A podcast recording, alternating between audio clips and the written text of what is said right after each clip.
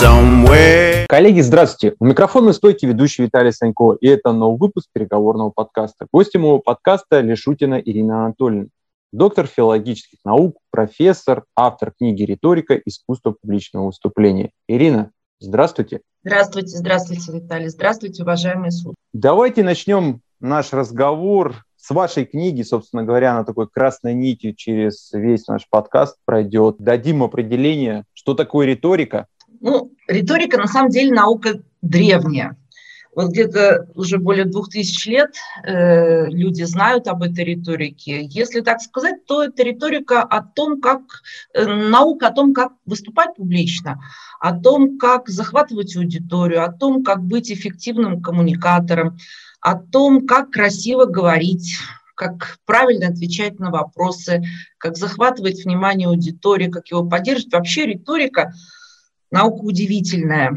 Э, в свое время э, а Платон сказал, что риторика – это наука пленить сердца людей. И действительно, если человек э, хотя бы какую-то долю приемов знает риторических, у него есть гарантия того, что он будет услышан, что его заметят, что у него будет хорошая карьера, возможно, хорошая, счастливая личная жизнь, много друзей.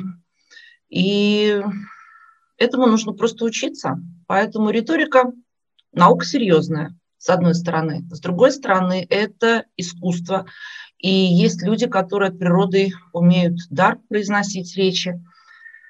Э, но, как любой науке, ее, как любую науку ее изучают, приемы ее используют и совершенствуют. Поэтому каждый человек решает для себя, нужна ли ему риторика. На ваш взгляд, публичное выступление – это искусство или навык? Любой ли может блистать или надо родиться, чтобы блистать? Однажды один из моих студентов сказал, вы знаете, Ирина Анатольевна, я скорее соглашусь лечь на операционный стол, чем выступать публично. Есть такой момент, как страх публичного выступления. Действительно, страх публичного выступления стоит на втором месте после страха смерти. И есть люди, которые от природы имеют дар произносить речи, э, и делают это без видимых усилий, при этом доставляют удовольствие не только себе, но и своим слушателям. В этом плане э, риторика э, это, скорее всего, вот тот э, Божий дар, который человеку дан. Но риторика как техника, которой тоже можно научиться. Э, в начале 20 века э, в Америке существовала школа риторики, и там было э, одно из упражнений нужно было взять тему из, из числа предлагаемых, и даже если ты ничего не знаешь по этой теме, ну, минуты две-три говорить о том, что ты ничего не знаешь по этой теме. Э, потому что существовал некий алгоритм выстраивания выступления, и в этом плане это техника, которой можно научиться. Но э, в любом э, мастерстве есть мастера, да, и вот эти мастера как раз-таки э, выходят из общей такой технической стороны и становятся мастерами слова, э, которые имеют именно дар от рождения. Тогда мы можем говорить о том, что это искусство. И э, наука изучается, искусство Ну, искусство – это творчество, поэтому каждый приносит свою лепту. И еще риторика – это практика. Э, при хорошей тщательной подготовке, которая, в принципе, занимает процентов 95 тщательной подготовки, все остальное остается практикой. И чем больше ты практикуешь, тем лучше у тебя получается. Но основы знать, знать нужно. А вот вы, кстати, сами, как бы, может, у вас есть ответ, или вы когда-то размышляли на такие моменты, вот ты когда вот стоишь там перед аудиторией, да, там, не знаю, лекцию читаешь или просто какое-то у тебя выступление, от чего вот это действительно такой внутренний холодок?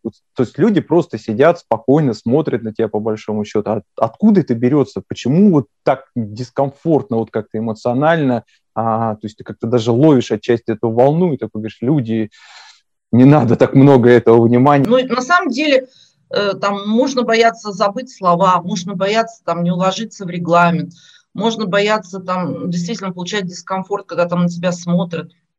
рассматривают, изучают и так далее. Но это все такие вот страхи, э, я бы сказала, несерьезные. А на самом деле все страхи концентрируются в трех позициях. Первая позиция – это когда ты, ну, плохая подготовка ну, ну, просто не подготовился, не было времени, там устал, поленился и так далее. Что в этой ситуации делать? Ну, сам виноват, конечно. Отменить публичное выступление нельзя. Э, ну, заявлено, люди пришли, слушать тебя, время выделили, да, тогда приходится выбирать все знания, какие у тебя есть, и вытаскивать, краснеть. Э, может быть, это станет уроком в следующий раз подготовиться, может, больше не позовут. Такое может быть, но это страх плохая подготовка. Вторая, вторая причина – это боязнь незнакомой аудитории. Ну, это нормальное явление, мы всегда волнуемся, когда вот человека не знаем, да, э, поэтому здесь есть моменты, когда эти моменты снимаются тоже по определенным правилам, приемам, но нужно успокаивать, заниматься все-таки каким-то таким аутотренингом и говорить, я уже не первый раз выступаю и э, у меня получалось это прекрасно. Эта аудитория не хуже, не лучше, чем любая другая. И, так, и, и таким образом настраивать хотя бы потому, что вы знаете, что ваше выступление лимитировано определенным как бы, да, форматом. Э, у вас знаний больше, чем вы приносите сейчас на встречу с с данной целевой аудиторией, и у вас не было до сих пор провалов, да, у вас же справлялись, поэтому ну, вот это такая аудитория не хуже, чем любая другая. И третий, третья причина волнения – это волнение творческое. Вот его бояться совершенно не надо, потому что в этом формате это волнение держит нас в тонусе, заставляет выступать лучше, сконцентрированно, э, энергичнее, эмоциональнее. И просто здесь нужно, ну, немножко даже, может, придержать себя. Оно помогает, вот это творческое волнение, тому, чтобы выступить хорошо. Ну вот, как, знаете, в школе было, вот я выучил хорошо, спросите меня, я вот сегодня... Да, готов. я как раз вот именно в этом ключе у вас и хотел спросить. А вот, ну, в школе ну, там понятно, что по-разному бывало, но плюс-минус там все, условно говоря, публично выступали, потому что выбора не было, например, на уроке литературы, так или иначе тебе приходилось. Ну, и как бы так или иначе мы делали. А вот когда вырастаем, я понимаю, что у нас, в отличие от школы, есть возможность больше этого не повторять, но тем не менее, ну, как-то такой... Ну, в любом случае, ведь люди же, как психологи говорят, есть экстраверты и интроверты. Да, интроверту будет всегда сложнее, чем экстраверту. Но все зависит от мотивации.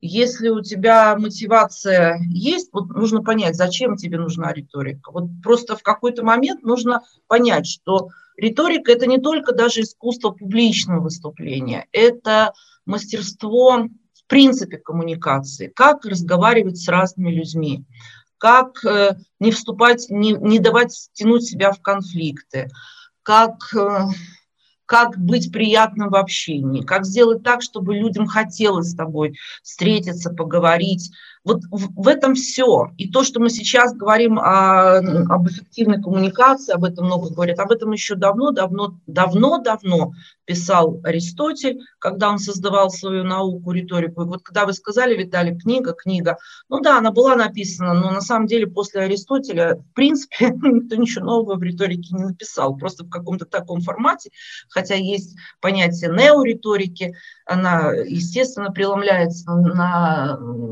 программу сегодняшнего дня, но основы-то они остаются неизменными. И э, это некий стержень. Вот ты понимаешь, что ты должен, ну, человек, человек – существо социальное, и ты общаешься с людьми. И вот каким человеком ты прославишь? Приятным в общении или неприятным? Э, человеком, с которым интересно разговаривать или неинтересно разговаривать? Человеку, которому хочется э, там вопросы задавать э, и спрашивать его мнение. Это это совершенно другое. Каждый человек для себя сам решает, надо ему это или нет. Вот, ну, в большинстве людей, лю, людей все, людям все-таки это надо. И в этом плане риторика дает многие ответы на вопрос. Да, нашим с вами слушателям определенно это надо, поэтому они нас и слушают. Перейдем тогда к следующему вопросу, такого про форматы, что называется. Вот, а, публичное выступление и презентация. В чем разница, отличие? Ну, на сегодняшний день, наверное, уже ни в чем, потому что презентация, когда мы представляем свои идеи, проекты, она все равно основана на публичном выступлении. Просто раньше, несколько там, может быть, лет назад мы могли различать, отличать да, презентацию, когда вот презентация, это некий там PowerPoint формат, когда мы это все делаем. Сейчас только ленивый не выходит выступать без слайдовой поддержки. Ну, даже если он э, это делает, э, то в любом случае ты представляешь себя. Ты представляешь себя как оратора, ты представляешь себя как профессионала, ты представляешь себя как личность. И в этом плане представляешь представление, презентация самого себя, они тождественны. Э, если мы э, говорим о формате э, такого делового общения, то презентации по-прежнему остаются публичными выступлениями, когда представляют проекты, когда представляют идеи. И тогда это уже будет чистая презентация. Но публичное выступление, ведь это не только презентация. Публичное выступление есть, носит разножанровый характер. Публичное выступление Э, собственно, публичное выступление, вот проповедь, да, церковная, это тоже публичное выступление.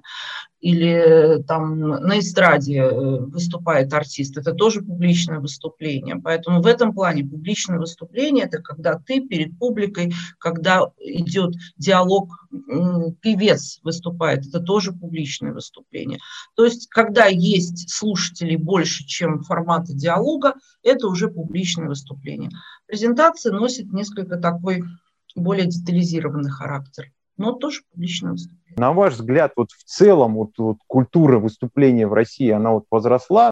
Ну, в конце прошлого века, в начале первого десятилетия этого века был всплеск риторики. Вот ею э, обучали везде, где только можно.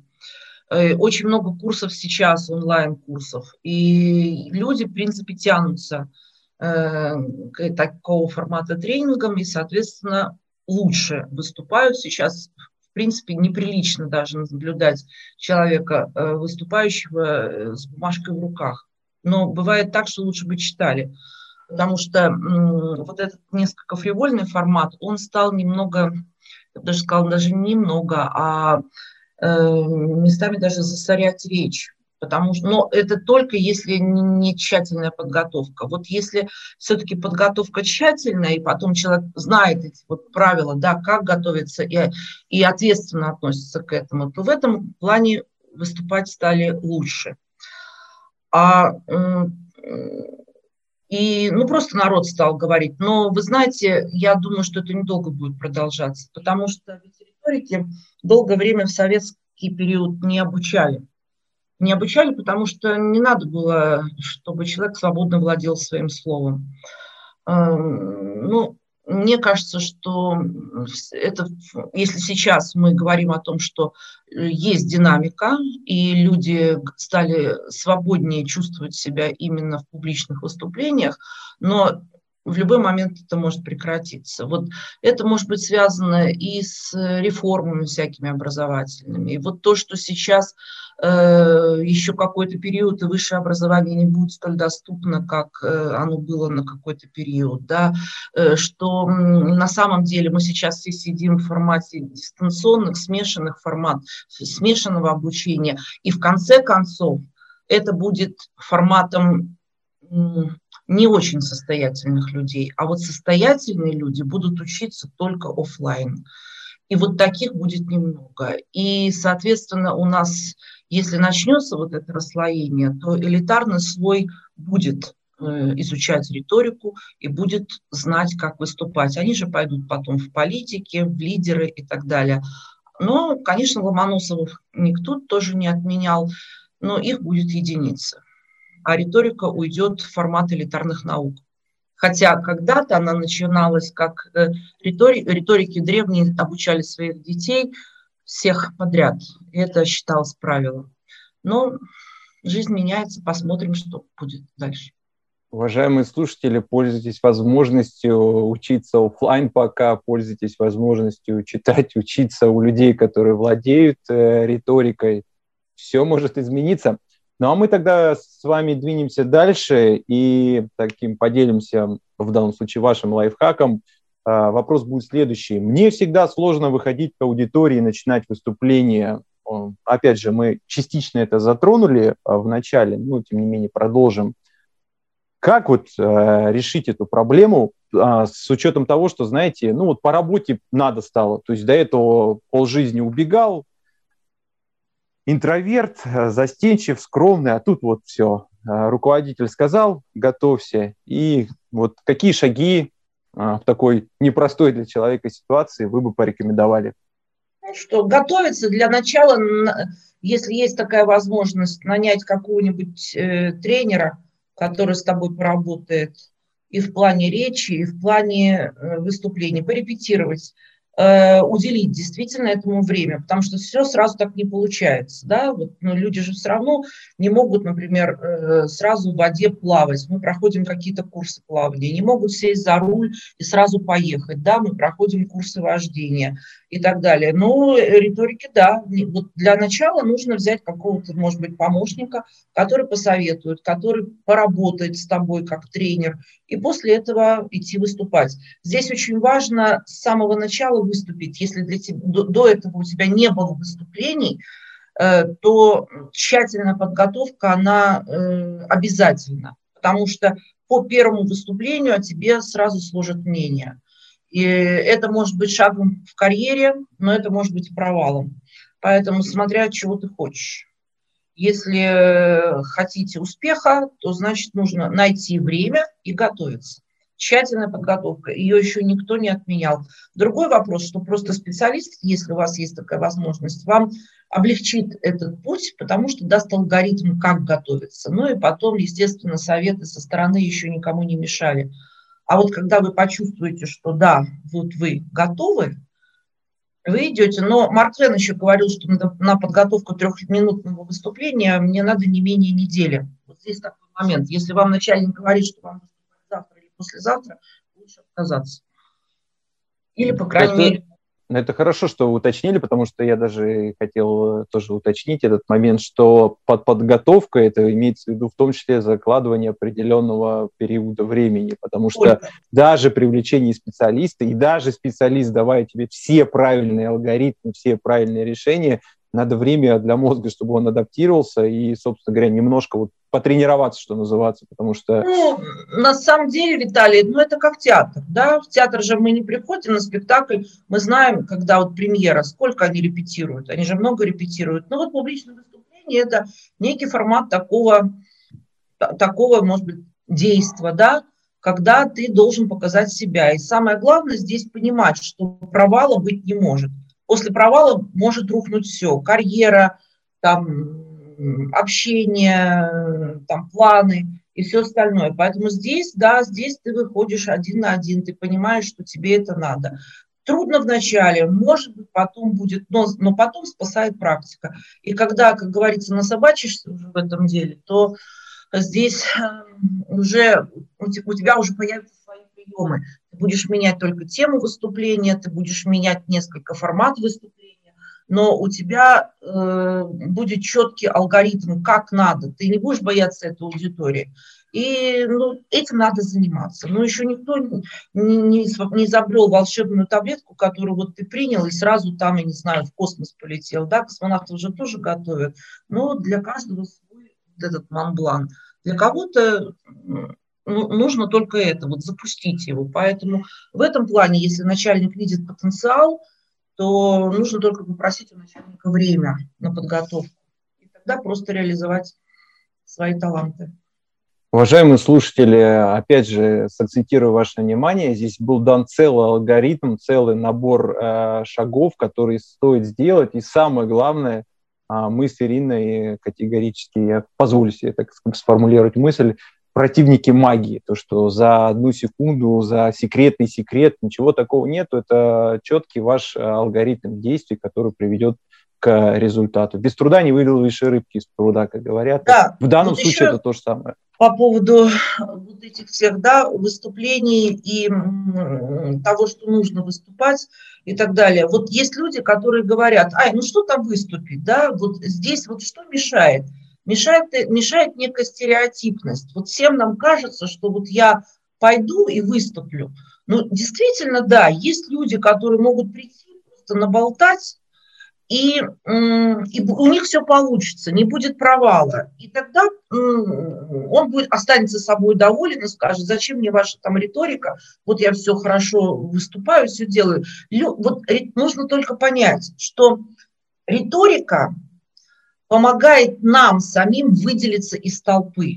Ну, в конечном счете, толпа, ну, в таком, в, ну, Э, в нейтральном понимании этого слова, там не в оскорбительном, не в каком-то другом, да, в целом люди говорят. Ну, есть люди, люди говорят, особенно если они отпускают на каком-то моменте страх там э, от, или чувство ответственности, они выйдут и скажут. И потом будут э, этим еще похваляться, говорить, что у меня все вот получилось. На самом деле нужно просто все познается в сравнении вот когда ты просто говоришь, вот я помню, как на моих тренингах у меня сидел заместитель э, министра культуры э, на одном из тренингов, он сказал, ну что, подумай, что там выступить. А я им рассказывала, какой будет зачет, а зачет будет три минуты убеждающей речи. Он говорит, ну что, я не выступал, да все у меня получится. После первого занятия он сказал, да, мне только бы зачет сдать. Потому что здесь нужно понимать, что такое подготовка. Подготовка к публичному выступлению – это не собственно речь. Подготовка – это психологическая, это там визуальные части, это работа с голосом, это вообще самосовершенствование. Ведь не зря, не зря курсы э, такого плана, как риторические курсы, они стоят в первых рядах по курсам, тренингам личностного роста. Это действительно личностный рост. Человек, который знает некую формулу. Вот в свое время еще Рене Декарт говорил, учитесь мыслить схемами. Что такое схема? Схема – это некий алгоритм, который тебя спасает в любой ситуации. Но это, как правило, движение, которое ты знаешь, что если ты поедешь туда, у тебя гарантия, что никто другой на, э, не поедет, потому что там для другого будет красный свет, а у тебя зеленый, и ты едешь. Вот риторика в этом плане – это гарантия, что не будет провала, что, не будет, что, что будут что будут слушать, что будет интересно. И вот становится в сравнении. И, и еще такой момент, совершенству предела нет. Риторика нас совершенствует, она нас систематизирует, дисциплинирует, и она совершенствует нас. И человек, который не хочет развиваться и совершенствоваться в этой жизни, ну, в конечном счете, входит в стадию стагнации и становится неинтересным как личность. Ведь мы же учимся, ведь это раньше э, считалось зазорным учиться там в каком-то возрасте, а сейчас мы говорим о том, что обучение через всю жизнь – это программа сегодняшнего дня. Если ты не учишься, ты не развиваешься. Человек, который получает э, один раз высшее образование, пусть даже это будет Московский государственный университет, и при этом он будет э, всем рассказывать, что я закончил Московский государственный университет, а после этого окончания прошло лет 20, он никому не интересен. И если мы поначалу, когда мы получаем диплом о высшем образовании или любом образовании, мы растем в карьере, мы развиваем свои компетенции по вертикальной составляющей, и да, есть пик да, есть пик вот э, э, в профессии, например, ты достиг, ты там стал там э, генеральным директором, ты перешел там в разряд рантье, там еще что-то, все, дальше развиваться некуда. Но это не значит, что должна наступить стагнация. У тебя есть форма, возможность развивать свои горизонтальные компетенции, учить новый язык, там, пройти курсы кройки, шитья, там, я не знаю, э, заняться другим делом, а реализовать свою детскую мечту и так далее, все равно это идет развитие. Поэтому вертикальное и горизонтальное, да. Поэтому тот, кто считает, что он хорошо э, говорит, да я рада за вас, коллеги, да прекрасно, здорово, интересно. И это действительно то, что мы говорим, талант данный от природы. Но любой талант э, нужно совершенствовать. Его нельзя э, бросать. Человек умеет петь, у него есть музыкальный слух но он занимается, тогда он становится великим певцом. Поэтому профессиональную составляющую еще никто не отменял, не, не отменял. И в этом плане риторика – это действительно наука серьезная, которой надо заниматься, которая еще никому не повредила. Вот это точно я могу сказать. Никому не повредила, только плюсы от нее. Ну, даже из тех блоков, которые ты вы сейчас сказали, это действительно, то есть это там работа с имиджмейкером, например, это работа с речью, ну, имеется в виду с дикцией как таковой. Ой, а это вообще бесконечно. Я вам так могу сказать. На это можно посадить любого на речь.